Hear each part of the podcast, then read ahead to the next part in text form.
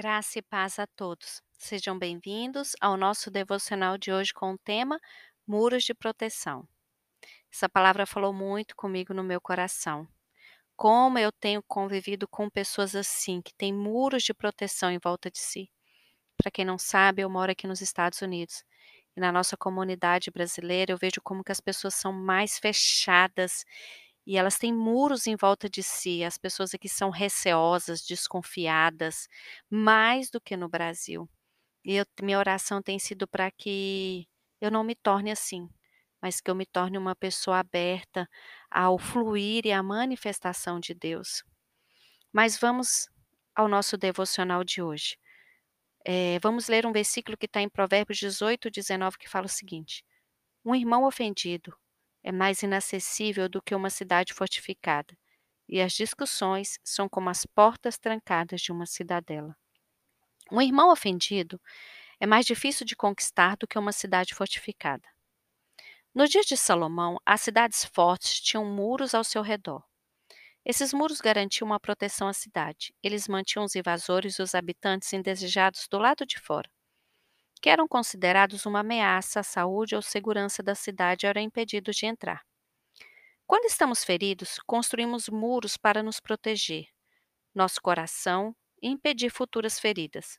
Nós nos tornamos seletivos, negando a entrada de qualquer um que temamos que possa nos ferir. Barramos qualquer um que achemos que nos deve alguma coisa. Impedimos o acesso até que essas pessoas tenham pago as suas dívidas na íntegra. Abrimos as nossas vidas somente para aqueles que acreditamos que estão do nosso lado. Mas muitas vezes, aqueles que consideramos estar do nosso lado também estão se sentindo ofendidos. Então, em vez de nos ajudar, eles ajudam a colocar mais pedra nos muros que já construímos. Sem o nosso conhecimento, esses muros de proteção se tornam uma prisão formada pela ofensa. Logo, não estamos apenas cautelosos quanto a quem deixamos entrar, mas também estamos com medo de nos aventurarmos do lado de fora dos muros da nossa fortaleza. O foco dos cristãos ofendidos volta-se para dentro e eles se tornam introspectivos. Protegemos os nossos direitos e os nossos relacionamentos pessoais com muito cuidado. Nossa energia é consumida enquanto tentamos nos certificar de que não ocorrerão ofensas futuras.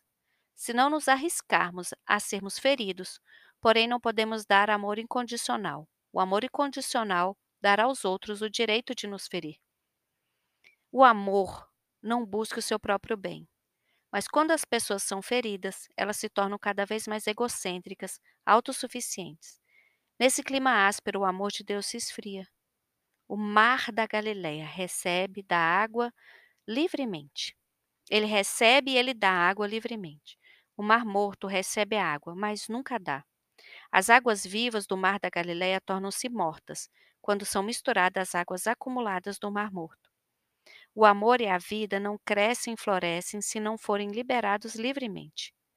Um cristão ofendido recebe vida, mas por causa do medo não pode liberá-la para que ela flua para os outros. O resultado é que não demora muito para que a vida que flui até ela se torne estagnada dentro dos muros da prisão da ofensa.